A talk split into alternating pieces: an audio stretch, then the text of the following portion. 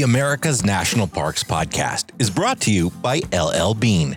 LL Bean is a proud partner of the National Park Foundation, and you can help them support the parks by shopping their limited edition National Park Collection. Every time you purchase products from the National Park Collection, which includes totes, shirts, hats, patches, and more, you're helping to protect, restore, and improve parks throughout the U.S.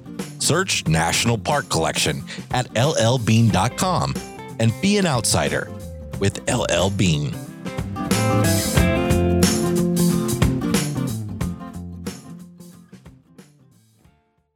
On the border of Utah and Colorado sits a place where the wild, rugged land has been used for centuries to carve out a modern human existence, long before it was found to contain the world's greatest collection of dinosaur bones.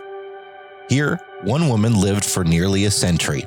As the world modernized, she kept this place as a link to the past. I'm Jason Epperson, and today on America's National Parks, Dinosaur National Monument.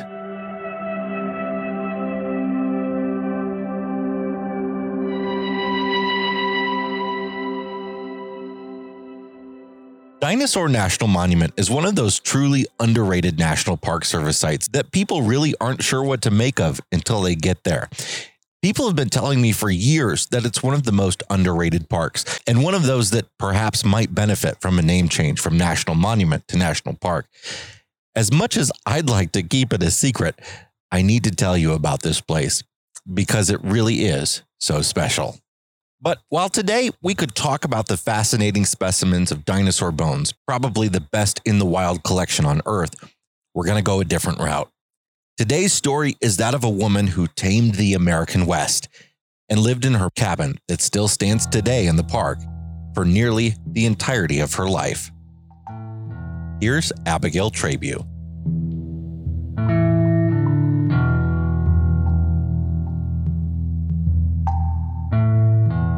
Wild and dangerous, romantic and adventurous, the American West is for most people today an almost mythological world.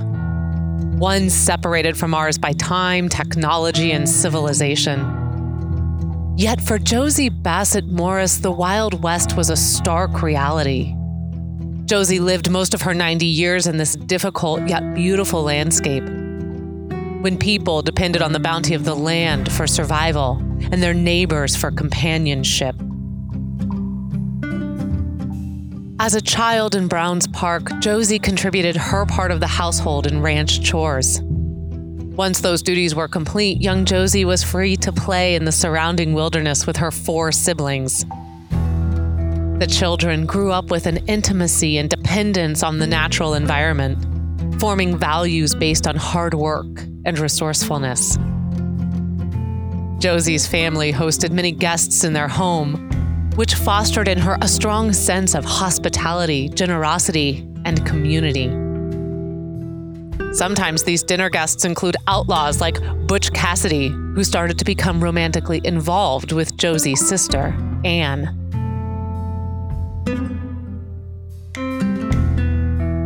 In 1896, several wealthy cattle barons in the area made attempts to purchase the Bassett Ranch. When the Bassetts refused, the barons began to rustle their cattle.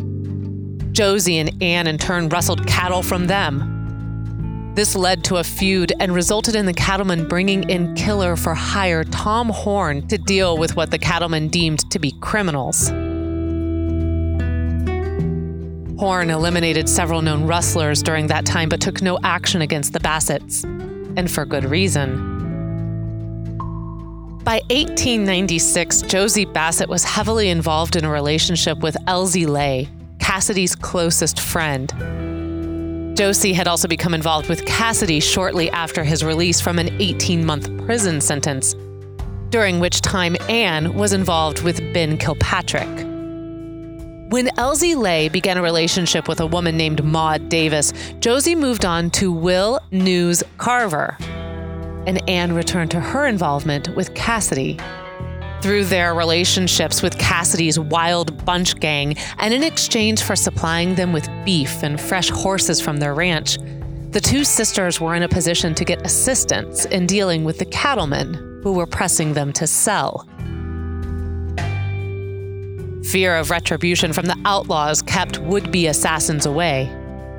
There was a report that Kid Curry, the most feared member of the Wild Bunch gang, once paid a visit to several cowboys known to be employed by the cattlemen, warning them to leave the Bassetts alone.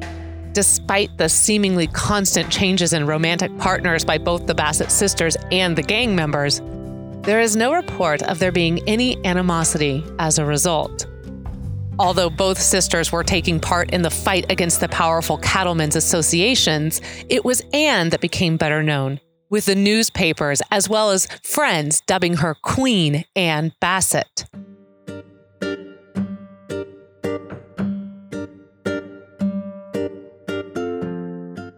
In early 1897, Bassett joined Cassidy at Robber's Roost.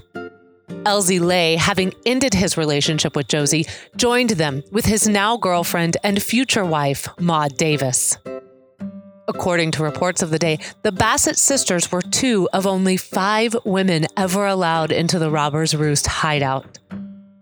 By April 1897, the two women were sent home so Cassidy and his gang could concentrate on their next robbery. Cassidy would continue his romantic involvement with Anne off and on for another four years, seeing her whenever he was near her ranch. By 1904, most of the outlaws associated with the Bassett girls were either dead or had been captured by lawmen. Anne Bassett never saw Cassidy again after he first departed for South America. Several other outlaws from lesser known gangs drifted in and out of the ranch, usually visiting only to obtain beef or fresh horses and have a place to stay for a few days. Elzie Lay repeatedly visited the ranch again in 1906, shortly after his release from prison, before moving on to California, where he lived out the remainder of his life as a respectable businessman. Women of Josie's family were not only pioneers of the West, but also represented a progressive style of womanhood. Josie married five times, and she divorced four husbands in a time when divorce was almost unheard of. For this, Josie's strong will, charm, and independence garnered rumors about her throughout most of her life. However, Josie was universally admired for living such a remote and rugged lifestyle. Women were respected if they could work alongside the cowhands and run an efficient ranch, in addition to being feminine. With no money to buy property, in 1913, Josie decided to homestead in Cub Creek. Here, she built her own cabin and lived for 50 years. For a time, Josie shared her home with her son Crawford and his wife. Grandchildren spent summers working and playing alongside Josie. Raised on the frontier, Josie lived into the modern era of electronics. For friends and acquaintances in the 1950s, Josie was a link to a world past. During Prohibition in the 1920s and into the 1930s, Josie brewed apricot brandy and choke cherry wine. After a lifetime dressing in skirts, she switched to wearing pants in her later years. She was tried and acquitted twice for cattle rustling when she was in her 60s. At the age of 71, in an ambitious move to revive a profitable cattle business, she deeded her land away and lost all but five acres where her cabin still stands. In December 1963, she fell when a horse knocked her down, breaking her hip. She died a few months later at the age of 90. She was the last remaining direct source of information about the Wild Bunch Gang.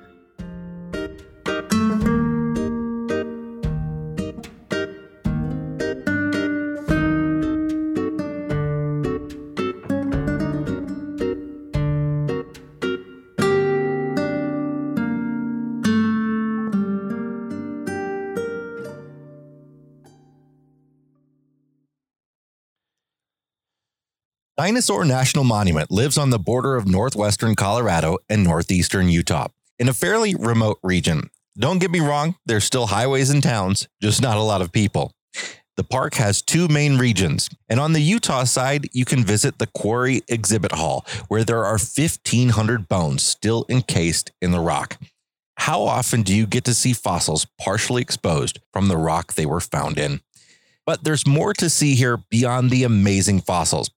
It's one of the few parks where you can go whitewater rafting, and there's incredible stargazing in this designated night sky preserve. You can explore mountains and canyons, watch wildlife, and photograph wildflowers. Dinosaur offers countless opportunities for discovery. It is truly a multifaceted and wild national park. If you're heading to Dinosaur during the coronavirus pandemic, you need to grab tickets to visit the Quarry Exhibit Hall in advance. They're limiting the number of people who can participate in the experience, and you have to ride a shuttle a short distance from the visitor center to the hall. The Park Service is doing an excellent job of sanitizing the open air shuttles after every use and only seating people in every other row. Josie Bassett's modest cabin can also be found on the Utah side of the park at the end of the scenic drive. In this spot, you can walk the short trails into Box Canyon and Hog Canyon, where Josie penned her livestock. The wooden fence still stands. This episode of America's National Parks was hosted by me, Jason Epperson, and narrated by Abigail Trabue. If you enjoyed the show, we'd love a five star review wherever you listen to podcasts. And don't forget to subscribe and follow us on Facebook, Twitter, and Instagram. Just search National Park Podcast. You can also join our America's National Parks Facebook group. For more great American destinations, give us a listen at the See America podcast. Season four is about to conclude wherever you listen to this one. And if you're interested in RV travel, find us at the RV Miles podcast.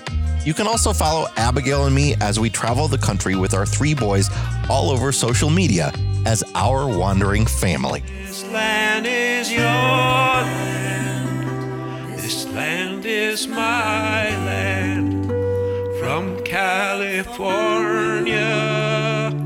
to the New York Island. From the Redwood Forest to the Gulf Stream waters.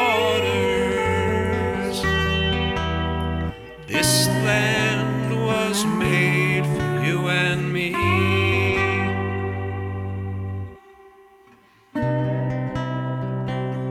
Today's show was sponsored by LL Bean. Follow the hashtag Be an Outsider and visit llbean.com to find great gear for exploring the national parks.